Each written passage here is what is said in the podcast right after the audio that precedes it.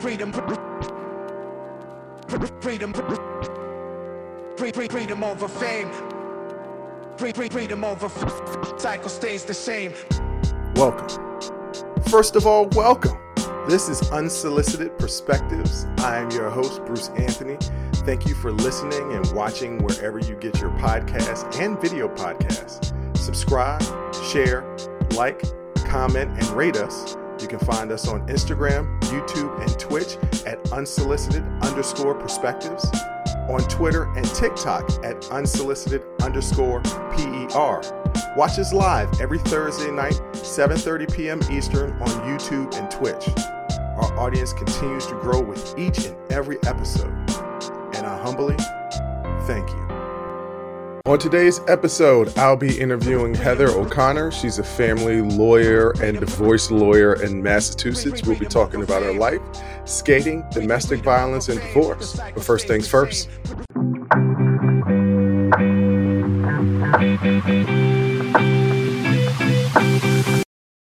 So I'm going to be interviewing Heather O'Connor, and I'm going to apologize for those people that are watching the video. Uh, there's going to be a little bit of what's called lip flap. The reception wasn't that great, but the audio there won't be a problem with the audio.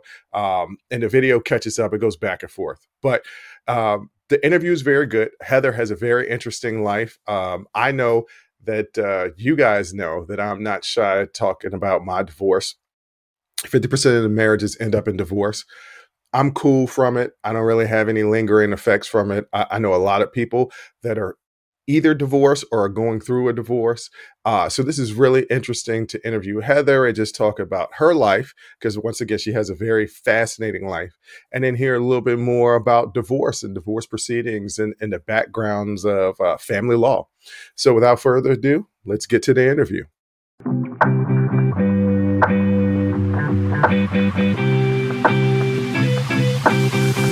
Hello, and I'm here with Heather O'Connor. She's a domestic violence survivor, former professional skater, mother, lawyer, and just so I throw that out there, grandmother as well. Welcome to the show. Thank you so much for having me. Absolutely. It's my pleasure having you here. I'm excited to interview you because you have such an, a fascinating life. Uh, but I want to start from the beginning. Okay. Skating tell me all about that. Tell me about uh, getting started, wanting to become an Olympic skater, and falling a little short of becoming an Olympic skater. Give me the whole backstory on that. Sure. So basically, it started, my parents had no money. You know, we grew up in a house full when I was little, we didn't even have a car. We had to walk everywhere and take the bus and my my parents were looking for a free activity to be able to take me and my brother to. And there was an advertisement for a free skating show. And they were like oh we'll take the kids to that. Well we went to this free show and i fell in love and it ended up with my mom having to work three jobs my dad working two jobs you know to help pay for it. So it mm-hmm. was really something i had no business being in but I had a passion for it. I loved it. I was really, really good at it. Like I took to it right away, and you know, my my skill increased quickly. Um, ended up, I moved away from home when I was about 12 to continue training. I actually trained with Nancy Kerrigan and Paul Wylie, and so. Um, hmm. yeah, so that's that's what I did up until my senior year of high school, where I decided that you know I wanted to do normal kid stuff. I had had a couple really bad ankle injuries at that point, and I wanted to go to prom. I wanted to do gym at school. And so we kind of transitioned. It was a big deal in my household because, you know, my parents had put a lot into something mm-hmm. that now I was just throwing away. So it, it was hard, but um, you know, that's that's where I went and I turned from there after I graduated. I started teaching co- teaching figure skating and then okay. I did get back into competing again um, after I actually was married and had my first child. Then that part of my career ended because I found out I was sec- pregnant with my second child. so okay. that's pretty much uh, the the skating story. Okay, so we'll definitely get to the marriage because I know okay. that's the next transition or in, in your life. You go from skating to to your marriage. But Nancy Kerrigan, I mean, this was obviously after the whole This- incident. no, this was during. So I was training Oh. with her when all that happened. And, you know, I never met Tonya Harding or anything like that, but I remember the news cameras being all over the rink we were we trained at. They were trying to climb in the roof. Like we it was it was a, an incredibly chaotic period of time. But yeah, no, we trained all during that.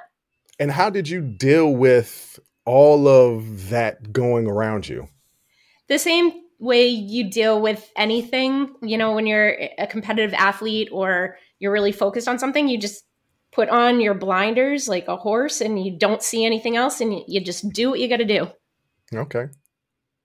All right. So uh, I'm interested in the ending of your skating career and, and you deciding that you want to have a life because I had a similar experience. I was a some friends of mine will say I was a decent basketball player. Other people that have known me for years will say I was really good. And um, in college, I had an opportunity to play, and I knew a couple of guys on the basketball team, and I said, I don't want that life. So I knew at that point I didn't love it, that I liked it. Was that something similar that that you had where you were like, yeah, I really like this. I don't know if I love it because I want to live a life. I want to have fun. Yeah, I think when I was younger, it was something, you know, I wanted to eat, breathe, sleep. I everything was figure skating.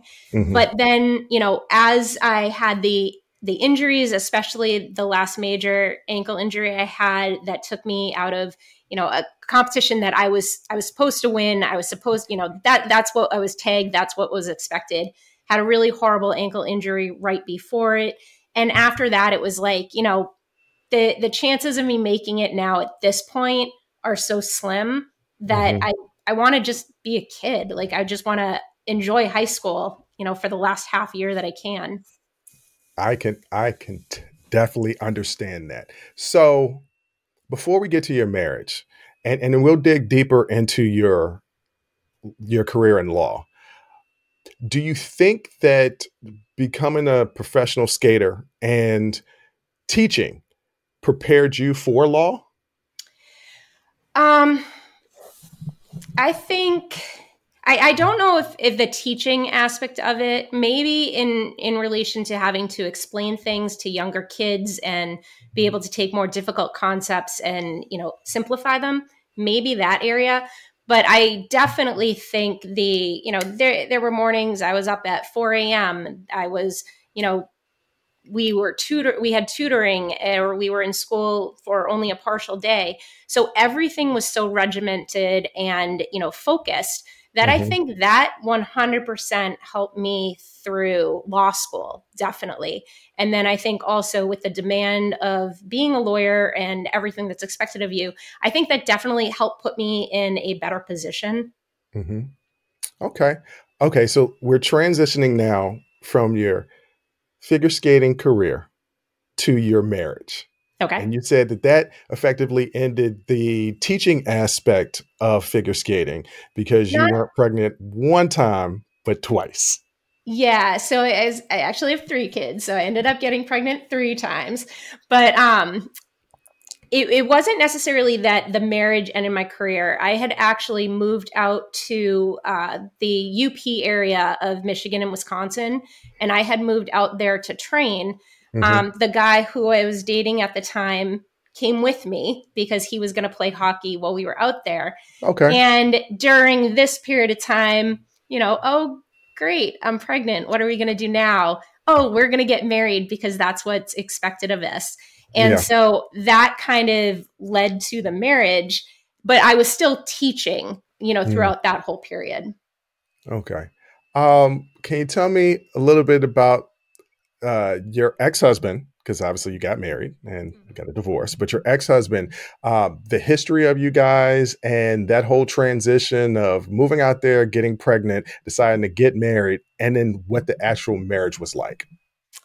Yeah, I, I try to be very careful when I speak of this because of the fact that he is still my children's father. And you know i never there's there's a lot that they know there's there's probably quite a bit that they don't and they don't need to and i know they're very active on my social medias and you know everything like that So I want to be very careful, and there's probably going to be things that I definitely leave out for their protection. Mm-hmm. Um, but I think to summarize, you know, there were quite a few red flags that I should have seen that I was blinded to, partly because I was terrified of letting my family down because of the fact mm. I was pregnant, you know, without first being married. So yeah. that was a whole thing because I grew up very, very religious where that's not what you do, you yeah. know, and it was extremely, you know, you you weren't a good person if you were getting pregnant before you got married. So there was that whole thing. So I think I ignored a lot of things that now I look back and I say, what were you thinking? But at that point in time, I think because of my objective of protecting, you know, myself, my family, and my child that was going to be coming, I ignored a lot. And then as the marriage continued, because when I committed to marriage, regardless, you know, I was very young. I, I was I was 20 when I got married, 21 when I had my daughter. Mm-hmm. And I was very committed to marriage. You know, I had grown up with the the ideology that when you get married, that's for life. You put everything into that marriage. You commit yourself to that marriage eh, regardless of anything that happens you stay married and you work it out. Yeah. And so that was that was how I went into the marriage and again along the lines there were quite a few things. You know, the first time there was a domestic incident that that was blatant that couldn't just be oh, you know, maybe got carried away blah blah blah was mm-hmm. the night before my daughter's second birthday. And it was the point I remember I took both my kids because I had two at that point I took both my kids, I got into the car and I was going to leave. You know, that mm-hmm. that that was a line that got crossed for me. And my elderly neighbor actually came out. She saw me in the car crying and she came out and she said, What are you doing? These are your kids. This is your family. You can't leave your family. and that was everything I had been told my entire life.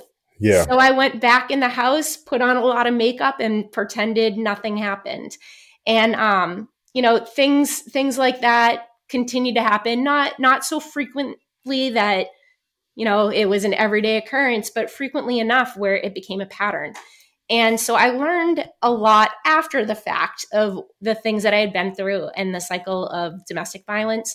Um, but while you're going through it you're not thinking about that. You're just thinking about how do i get through you know everything that's going on? How do i not make the person upset so we don't have to deal with it? And it it actually almost becomes where you feel like it's your fault if you didn't do the things right that yeah. prevented the other person from getting upset. Yeah. so um you know that there were definitely good parts of our marriage because if there mm-hmm. if it was all bad i think nobody would stay right. but there were good things there were bad things and eventually um it ended with him getting arrested you know after he attempted to strangle me so I, I think that'll do it. Um, okay. Wow. So I don't want to ask too many probing questions because, like, like you said, you don't want to. There are certain things that you don't want to talk about. So we'll just frame it as this was more than a toxic marriage. This was a domestic violence marriage, and uh, so my question would be, how did your personal experience being in this marriage shape the way you approach family law? Sure. So at that point, I had never gone to college. So I only had a high school diploma. I had turned to coaching, which, you know, I had all the experience I needed for that. I didn't have to go back to school for that.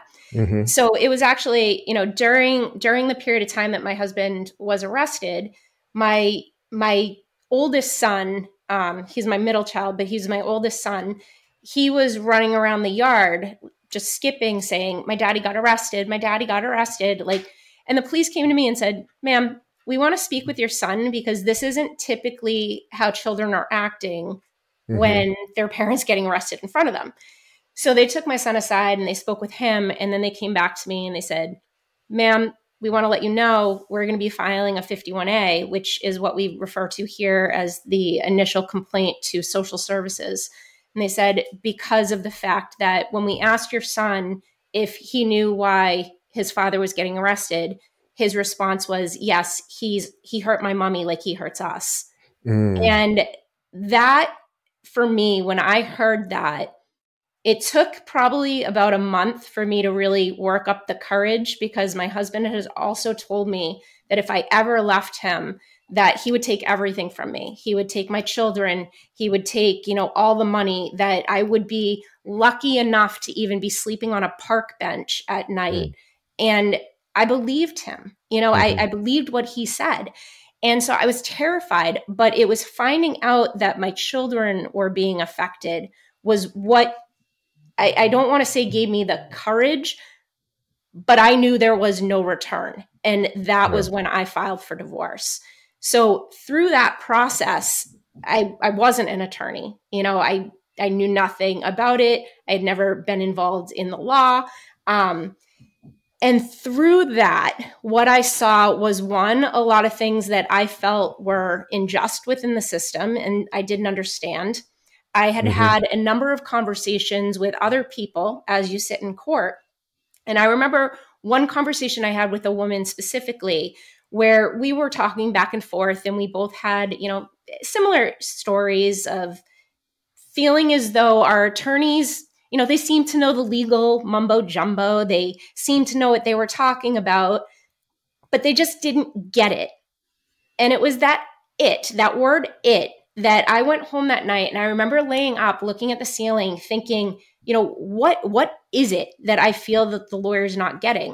Mm-hmm. And it finally hit me where it's it's the emotional side of what you're going through. Ah. It's the ah. ups and the downs and you know at one point you're feeling ecstatic because you're looking at having a completely different life that you can make into something wonderful and then in the very next moment you're crying on the floor because your life as you knew it is over and you don't know what you're going to do. It's a feeling of extreme fear of the unknown. It's a feeling of joy of letting go of a past that wasn't happy. You know, there's there's a hundred and one different things that you go through that the lawyer just didn't understand and treated mm-hmm. it just as if it was any other case. And it's not. Nobody going through a divorce or family law you can have very similar circumstances right but those cases are very different because there's very different people mm-hmm. and it mm-hmm. was that and i remember sitting there saying i think i can do this better than what i'm seeing out there. And mm. my lawyer at one point said heather you know you've got three kids. So all my kids were under the age of six when i went through my divorce. Okay. And um so he said you've got some really young kids here. What what are you going to do to support them?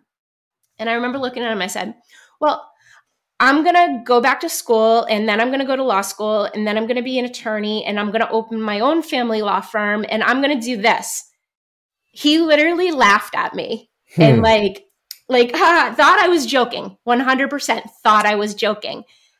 And then I could see the look, you know, the realization in his face drip down as he realized, like, oh no, she's not joking. Right. And he goes, Heather, do you have any idea what you would be getting into? And I was like, Nope, but I'll figure it out. And so that's what I did. I started back to community college, then I went to undergrad, then I went to law school, then I clerked for 2 years, then I joined a firm and joined got a lot of experience and then I opened my own firm in 2016. Now, how old were you when you so, started this process? So when I when I first started back to school, it was in 2004. So I'd have to do some math.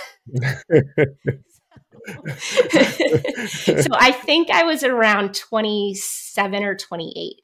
Okay. Wow. Maybe 26. Okay. But somewhere somewhere somewhere in there. Okay. I think 26 because I think I was 28 when I graduated community college. That would that would make sense. That. Yeah, it would make sense because it's typically a two year situation. Okay, so before we get to your law career, I have to ask you, what advice would you give individuals who are considering leaving toxic relationships or domestic abuse relationships? I say toxic, but it's domestic abuse, which is still toxic, but but um, but but are what would you what advice would you give to those people that are trying to leave those relationships but are afraid of the financial and the emotional consequences of leaving that relationship because you did it i did it and uh, you know i I remember thinking, look, I don't really, besides figure skating, which at that point in time, the economy had crashed. So I went from coaching quite a bit to the first thing people do when the money's mm-hmm. tight is get rid of extracurricular activities. You know, right. so I went from coaching quite a bit to very, very limited and not enough to really support a family on. And so for me, it was, you know, how how do I make money in the interim? Or if I'm not going back to school, because this is also a period of time where I thought just if you were a lawyer, you would be rich, which is not necessarily true, but that's what I thought. I will say, I will say, when you become a lawyer, you have debt. yes, which, which you know, I didn't think that part through. Right. Yeah.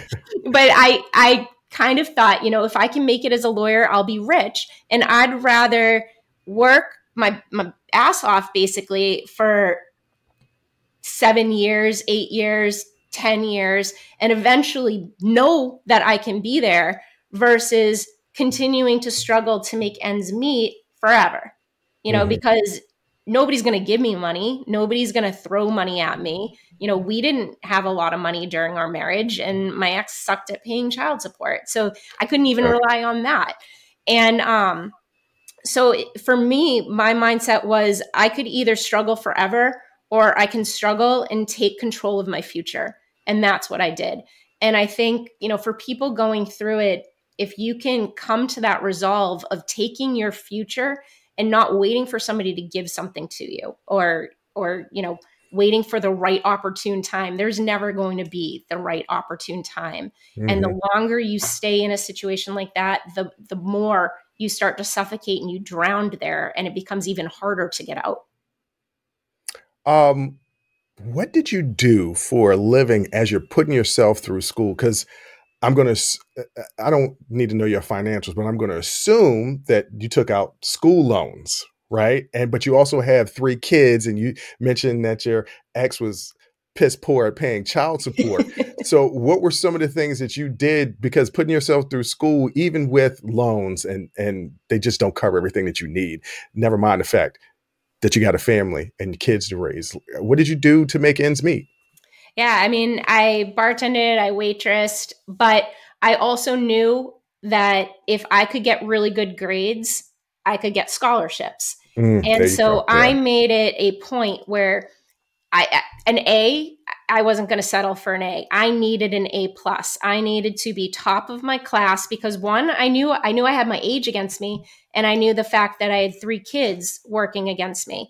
You know, where you have to apply to get into law school. I don't know what they're going to look at and they're going to say, "Whoa, she's older and she's got children." She's a question mark. So I knew I needed to set myself up well. And so for community college, thankfully, you know, because of the fact I was divorced and I had three kids, I did qualify for a number of, of um, grants that mm. I didn't have to repay. Good. And then what I ended up also doing is because you can take out school loans that if you don't need it to pay for school, you can utilize for your living expenses. And so um, my debt, I ended up, you know, community college was mostly paid for through through grants. Um, through undergrad, I had a full scholarship, so I didn't okay. pay anything for that but I did take out all the money to live off of. Yeah. And then when I got to law school, I got a very significant scholarship in law school, but it was the same thing. I took out quite a bit of money to live and subsidize the, you know, what I was earning as a bartender. Okay. You you brought up something and I don't know even know why I didn't think of this ahead of time. Obviously, you're an older person in the classroom with uh, younger people. And I remember being in college and there would be an older person. I remember distinctly there was this woman. Uh, she wasn't much older than I was, but she had a kid and and the whole nine. What was the reaction from the other students?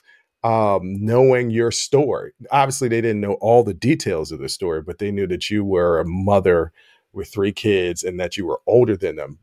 Did they treat you any type of way uh, because of that difference? Um, I think the one thing I did, and I, I don't want to sound conceited with this coming off, but I've always looked much younger than I am. And even when I would like when I was 28, I still looked like I was 21. You know, I think I got carded up until maybe five years ago. So I looked very young. So I think nobody would have known until they started talking to me or like we were having a friendship or my life story just came out. If you were just looking, you might think, hey, she's a little bit older than the people, but it wasn't that significant, immediate um, assumption that I was hmm. older in most of the situations. I think I think for a lot of people that did know, there was a lot of mutual respect. You know, I, hmm. I think that I became friends with a lot of people that were going through school. Um, I'm still followed by a lot of people that I went to undergrad with throughout my social media. We've been friends in real life. They send clients to me. Um, hmm. you know, there there was where they saw a drive. You know, I wasn't just sitting back and to get through school. Like I was that person who everyone hated because the teacher would be like, "Any other questions?" And I'd be like, "I have one. Like I need to know everything because I need my grades." right. you know, and um so I I don't think that I had that level of difficulty. I do remember in law school, my first year, because first year law school is like nothing you can prepare for. It mm-hmm. is exhausting. And I I knew going into it that with my three kids, you never know when somebody's going to get sick. You never mm-hmm. know when the school's going to call to come pick your kid up because they're having a bad day at school. You know, you never know what's going to happen. So mm-hmm. I couldn't act like the other students and just stay on top of my work. I had to be ahead of my work. So I remember one day, I think I hadn't slept all night because me, one of my kids were sick or something. I forget exactly the reason, but I hadn't slept. Mm-hmm. And I'm in class and this girl behind me is complaining about, you know, how she has this little dog that keeps her from doing her work because it barks at her and she's got to take it to the dog the dog park and you know she couldn't get her work done and i turned around i was like if I hear one more effing thing about your goddamn dog. Because you're sitting there dealing with real problems. And, and meanwhile, like here, I'm yeah. cleaning puke up all night and I still have to be to class, you know. Right. so I lost it a little bit. We weren't friends the rest of that year. We did make up later. but you should have invited her over to clean up some of that puke.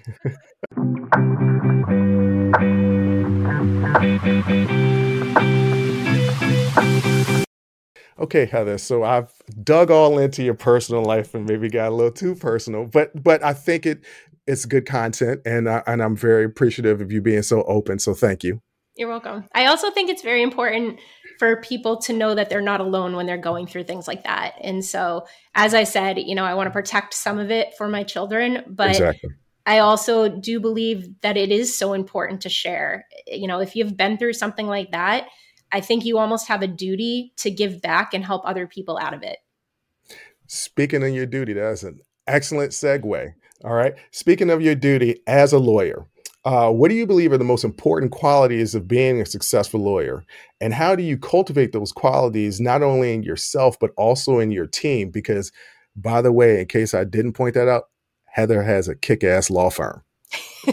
it's so true. I'm a little biased, you know, because I've built it and I own it. But I do. I think we have an absolutely amazing team. And it started with a vision that just continues to grow. You know, so I think to answer your multi questioned question there. Yeah. I do that a lot.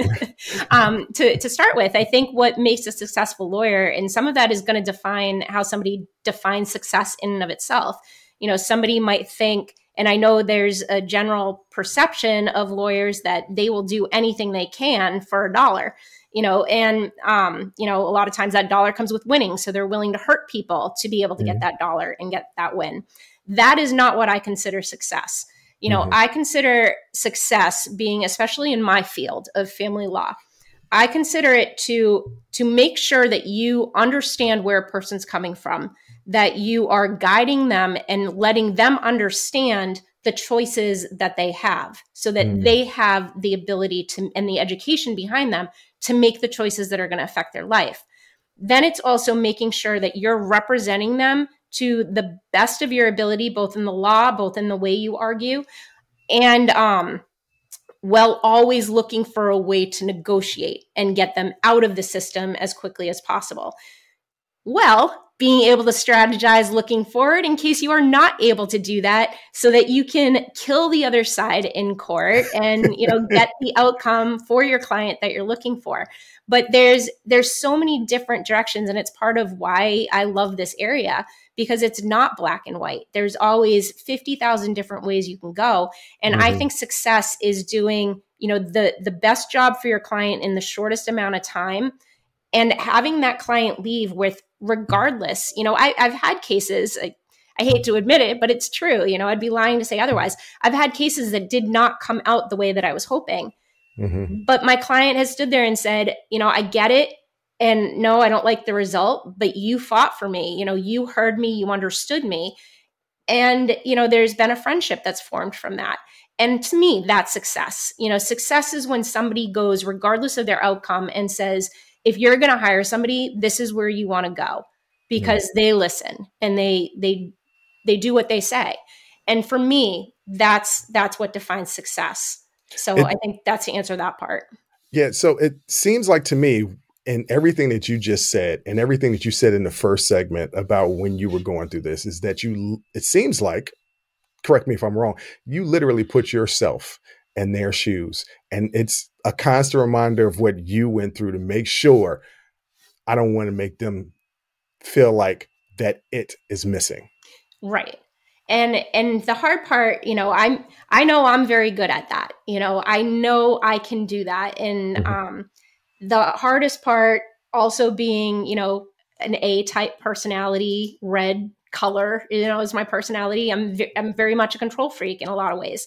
Passing that off as I build a team was something that I had to go through a lot of mind shifting and a lot mm. of um, letting go, you know, not mm-hmm. of the expectation I have of people, but of the fact that at the very beginning it was, I know I can do it right, so I want to do it all you know right. but in order to grow in order to you know service the number of people that i want to be able to so that they all get that same level it's been this building process and this growth process of having people come in and making sure that they understand our vision and our goals making sure they understand how to make that connection and you know when i'm hiring i'm always looking for people that have some sort of um, life experience with family mm-hmm. law you know not mm-hmm. just that they went to school and you know they've they haven't had that experience um, i think pretty much everyone on our team whether it's been them as a child whether it's been them as an adult whether it's been you know a spouse of theirs that has gone through the system they they all have something that they can relate to with family law and that's mm. been very very important to me that's that's that's dope. That's really dope. Um, okay, so in dealing with family law and divorce law, what are some common misconceptions that you encounter with your work, and how do you help these clients overcome these misconceptions? I think you know the the biggest one is that mom always gets the kids. You know, I don't think that's necessarily true in most cases anymore. Um, really? I think at least in Massachusetts. So I'm only okay. I'm licensed in Massachusetts. I practice in Massachusetts. I'm also licensed in Rhode Island, but whenever I talk about law, I focus on Massachusetts because that's where we do the majority of our work. Mm-hmm. And here I think there has been a lot of growth towards fathers, but I also think here a lot of fathers have stepped up during the relationship and there's a number of dads who are now the primary caretaker during the relationship which you didn't have before and it's one of the things that I would like to see change in our society as a whole is, mm-hmm. you know, and I understand it because if one person has a better job and the the other person doesn't, you know, doesn't have as many career advancements, it makes financial sense for that person to be the one that runs the kids around that takes time off from work. Exactly. But yeah. if you want equality with when the relationship ends, put your work in while you're still together. You know, make sure that you're also, you know, as dad taking time off to to take care of the kids if there's a snow day. You know, and I think that would change a lot throughout other jurisdictions. I do think Massachusetts has come a far way. Mm-hmm. You know, depending on who you talk to, there's a lot of guys out there that would probably say something different but in my practice that's what i've seen you know for for the most part if dad wants a substantial role in their child's life even if it's not a full 50-50 they get that opportunity. Okay that's interesting. I, am not going to throw my friend under the bus but i, I know I, I, I have a friend that got a divorce um, and i guess his ex-wife made more money because he got I guess, primary custody and he got child support. And it was literally the first time I'd ever heard anything like that. I was mm-hmm. like, wait a minute, the man can get child support? That, yep. Like, and alimony. It's not now. like Oprah. Like if it's not Oprah, right? If it's not Oprah or who else is somebody really rich? Um, uh, Jeff Bezos' ex-wife, if she gets remarried and, and, and they have kids or whatever, I would expect something like that. But this was like normal average people and he got child support. Yeah. And I said, I don't know how you pulled that one off. So that's this that's a, a misconception is that yeah, the woman always gets everything.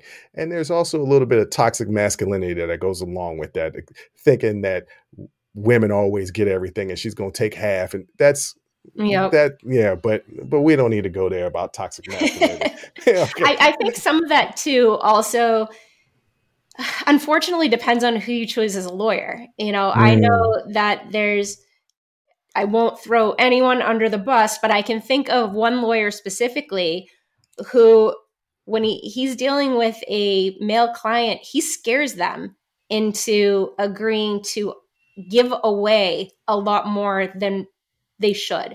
And I've had cases where they come to us later and I look at it and I'm like, why? Why did you do this? Right. But you can't you can't usually undo what's already been done. Mm-hmm. You know, we've mm-hmm. been able to do that in some cases, but there's others, especially if you're talking about a property distribution. Once it's done, it's done. You can't go back and fix it. So, as much as I'd love to say, you know, every lawyer out there is great, they're not. there's a lot of lawyers that are good and will guide you in the right way, uh-huh. but there's there's some that unfortunately, you know, guide people in a very wrong direction. So that leads me to an, a, a different question. What are, uh, if you could, what are some things that people who are looking for lawyers, family dispute, divorce, what have you, uh, that they, what are questions that they can ask lawyers to find out is this lawyer going to really give me the best advice? And are there even questions like maybe trigger answers to questions that a lawyer would say and and that person that client would say nah you know what? I don't know about this lawyer. They're not they're going to tell me to sign away everything. So are yep. there questions that that a, a client can ask a lawyer to get that information out beforehand yeah, I think, you know, one one is usually a communication issue. And right from the beginning, if you're having trouble getting in touch with a law firm, like when you're hiring them, they they should be on their best, you know, uh, appearance, their, their best behavior, really. Mm-hmm. And if they're already not responding to you quickly in there, it's only likely going to be worse. You right. know, another thing that I think is important to ask if you go in and you say, I want the kids, I want the house, I want retirement, I want alimony, I want I want it all. And they say, "Okay, yeah, I can get that for you 100%." They're full of crap and you should run. Run, run, run. Mm-hmm. You know, and even even if sometimes, you know, you're going through the the case. So let's say I hired somebody and then I start questioning, you know, that advice feel free to contact another attorney and usually you can set up like an hour consultation just to go through and see if that attorney might have any feedback on what they might do differently or you know what has been done. And you got to be careful there because you know attorneys can try to undercut the other person. But if you really believe in your heart that you know you're you're being told information that just isn't sitting well with you double check it with somebody else. And also look at their website. You know what is their what is their focus on their website? Are they giving away information because you know attorneys should want to educate people who aren't even hiring them so mm. if if their website isn't set up in a way where they are giving the information for people who if they need to do things themselves they're putting themselves in a good direction that attorney is not going to educate you correctly mm. so i think those those are a few i know our intakes um, coordinator she's actually done um, a lot of uh, talks about these these exact things because it is really important for somebody to to know what they're getting into and nobody knows until they're already there and that's right. part of the problem. Okay so that's good advice. Y'all listen out there. Hopefully hopefully nobody's getting a divorce. I, I don't i don't want to have any more. My friends call me telling me they're getting a divorce but if you do those are questions to ask. So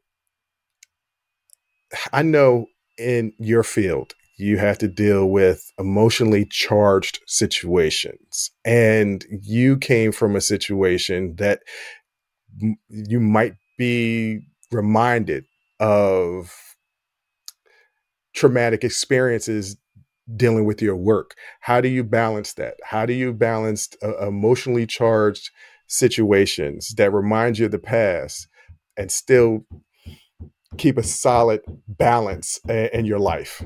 That's a great question. And I think I have done so much work on myself. You know, that was one of the things that when I was coming out of the divorce, again, it was either I can be a victim of my circumstances or I can take the bull by the reins and and you know, kick it.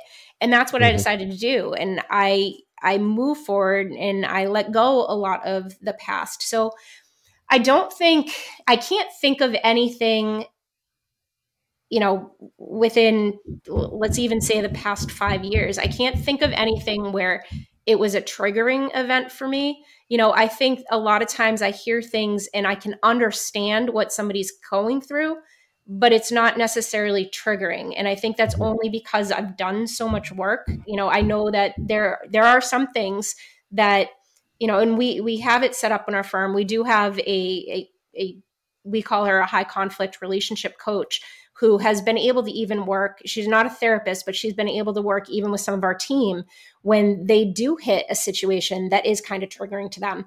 And mm-hmm. we don't keep them, you know, on a case where where they might be struggling because that's not what's best for the client.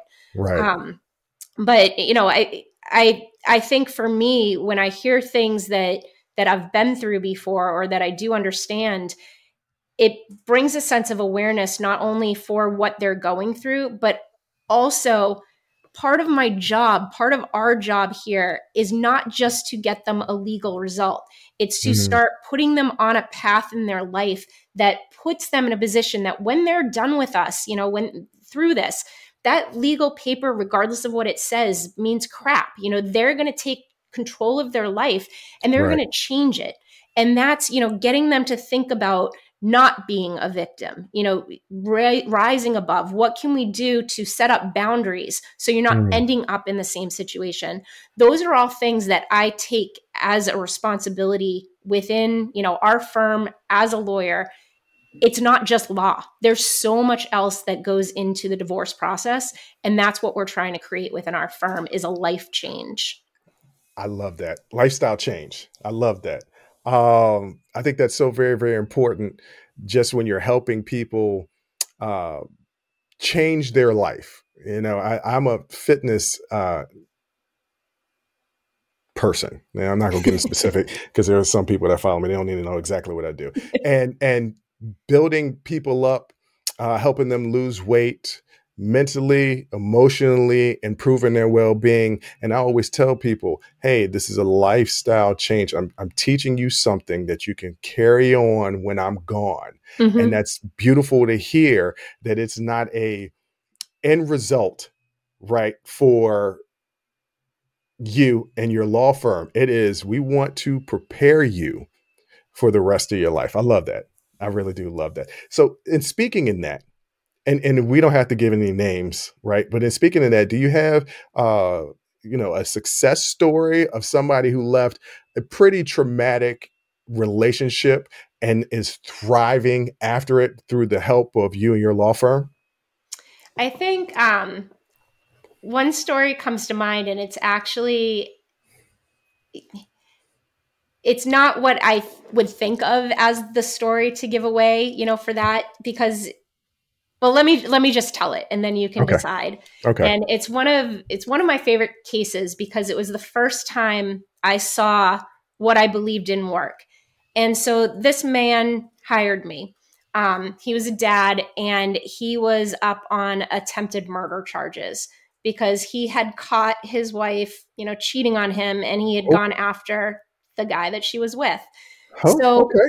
So he's up, you know, he's very angry. During the period of time, you know, of course, she got a restraining order on him. He was kicked out of the house. During this period of time, there was a lot of damage done for the kids, you know, in their Mhm. relationship Yeah. with their dad and how they saw him. And when he came to me, he was so angry. You know, he was angry at the guy, he was angry at his wife, he was angry at the world, he was angry at everyone. And I remember looking at him and go, not saying names, I said, the only way I'm going to work with you is if you take some responsibility for what you did here and you Mhm. work on changing that. And Mhm. he had to, because of the criminal charges, he had to go through, you know, we have batters programs around here. So he had to go through that. And he promised me during that meeting, he said, I will do everything that I can. And he got involved with a personal therapist. Um, it was funny because at one point he was calling me so frequently, just not even to talk about law, but just to talk about like how he was struggling and how to come out of that. And I was like, Your therapist is way cheaper than me. And he was like, Yeah, but I feel like I actually get more from you. And I was like, All right, as long as you know you're paying for it. but there was such a progression in his how he saw things, how he perceived things, how he could react, where at the very beginning in the case where he did not see his kids, you know, she would have just pushed his button a little wrong and he would have blown up. Mhm. By the end of the case, we walked away with sole legal and physical custody of the children. She was kicked out of the house. He got the house. He kept all his re- he kept all his retirement. She had to pay me attorney fees. It was Wow. complete change, you know, by the time we actually went to trial. And he walked away with everything. His kids, um, I, again, I don't want to get into details, but they're all doing really, really well. They don't really have a relationship with their mom, unfortunately, any longer. But you know, I've I've followed that family, and that, yeah, I could sit here and be like, yeah, I got, you know, I got him the kids, I got him the house, but if he did not do the work, he never would have been in the situation to be able to have the doors open for him to take that. And that's where I feel that what you do for yourself and how you change yourself goes so closely hand in hand with your Yeah. legal, you know, issue Mhm. where I could be the best I mean, I think I'm a pretty good lawyer, but I could be the best Sounds lawyer it. in the world. If he was still that man that first came to me, there's no way in hell we would have walked away with that result.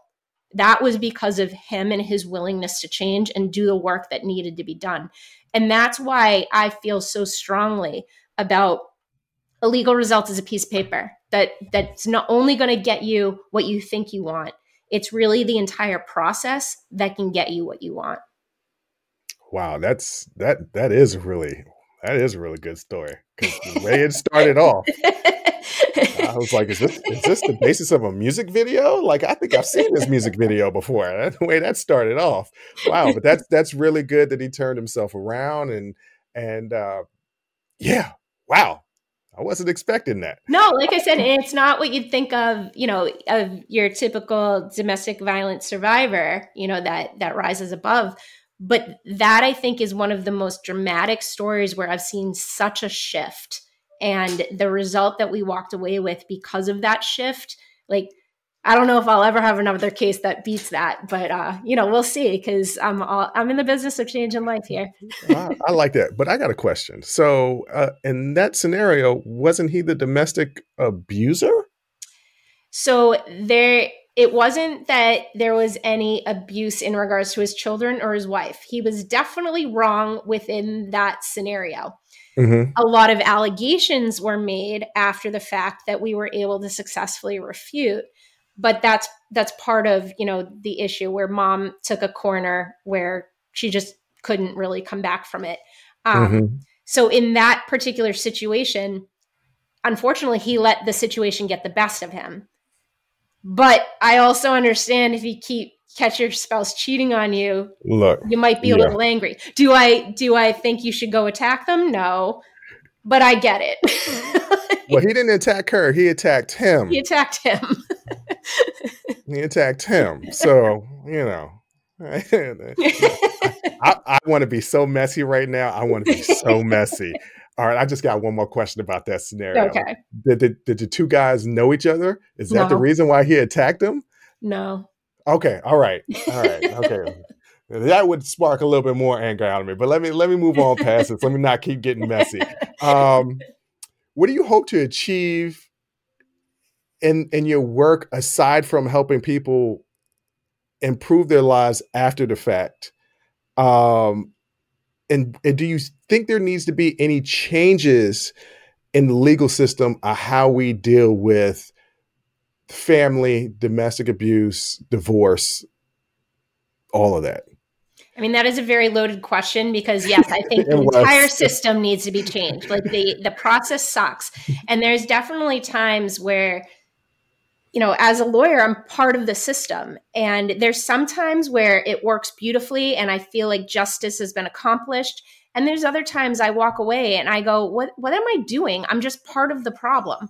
You know, Yeah. it's just this reoccurring injustice in this, you know, so-called justice system where mm-hmm. there there's so many things wrong you know and i think that becomes incredibly frustrating as as an attorney because we can't necessarily change that. Do i have plans to eventually you know get in there and have my voice heard of what needs to be changed? Hell yeah. You know, but, but but it's kind of that's part of the big vision of where my firm is going.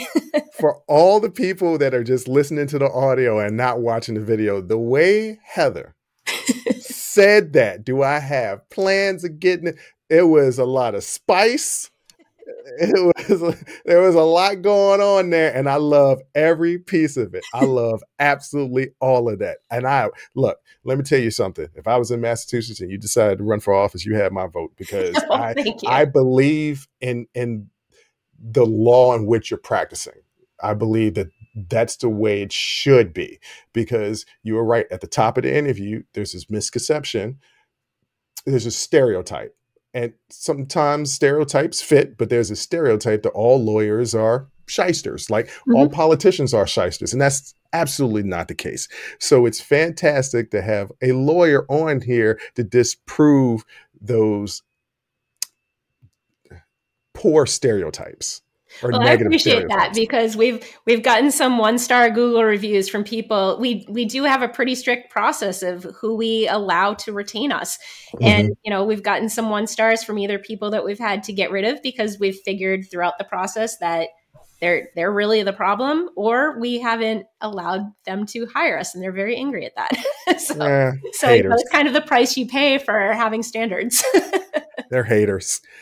So, Heather, is there any final advice that you want to give people out there that are going through a tough marriage, possibly thinking about getting a divorce, uh, or just they don't know if they can get out of their marriage for financial or emotional reasons? Do you have any parting words of wisdom to, to guide them to the right decision for them?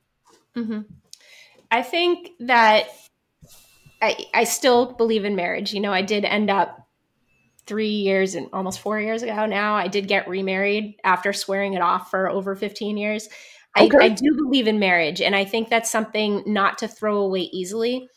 Mhm. And there's a lot of people that will call us and they'll say, you know, how do I know when it's time to file a divorce? And that that's not a lawyer a question. Any lawyer should if a lawyer says yes, you should file for a divorce, they're probably not the best lawyer. That's a that's a personal question. However, mm-hmm. there's certain things that are very very difficult to come back from. Can you can you come back from a domestic, you know, violence relationship? Yes. Can you come back from a cheating relationship? Yes. But only if the other person is completely willing to do the work for them. And that is not Mm. something you can make them do. So if they're not willing to do the work to change how they are and how they treat you, then it's not going to work.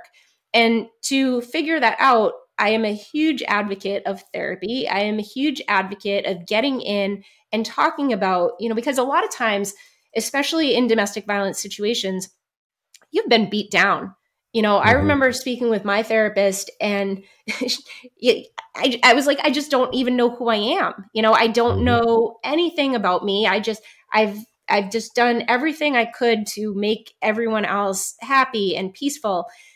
And she even said, Well, let's start with some basics. What's your favorite kind of pizza? And I was like, I don't know. It's whatever everybody wants to eat. Like, I'll just order that. And even coming to the realization that I didn't even know what type of food I preferred hmm. was almost this eye opener for me where I said, I have, I, and I'm a pretty, you know, self asserted person and I've been that way my whole life, but I lost that. You know, I lost that completely. So even before you start the process, find somebody and not the therapist in you know that you see on tv where you lie on the couch and you just talk about your problems the people who really dive down deep and get you to talk about you know what it is that you believe in why you believe it what you can do to change it how are you going to build yourself back up? It, it, can be very uncomfortable at times and if you have a therapist you're never uncomfortable with you are not with the right therapist. Hmm. so i think sometimes doing that ahead of time and building yourself up because divorce is not an easy process and especially if you're coming against somebody who you know for all for for sake of the the situation you know they've had the upper hand. They know what to say to make you do certain things. They know how to terrify you. They know exactly what to do how to say it when to say it. Mm-hmm. that's that's you know this is like david and goliath. You're going up against a giant when you're going through that divorce process. So building yourself up so that you're ready to go through it and you don't crumble is so important because I've, I've seen unfortunately i've seen that happen as well you know where one person just gives in because they can't keep fighting. Um, so I think for anyone who's who's in that situation, find a really really awesome therapist, somebody who you like but knows how to make you uncomfortable because that's where growth comes from. Whew. Wow.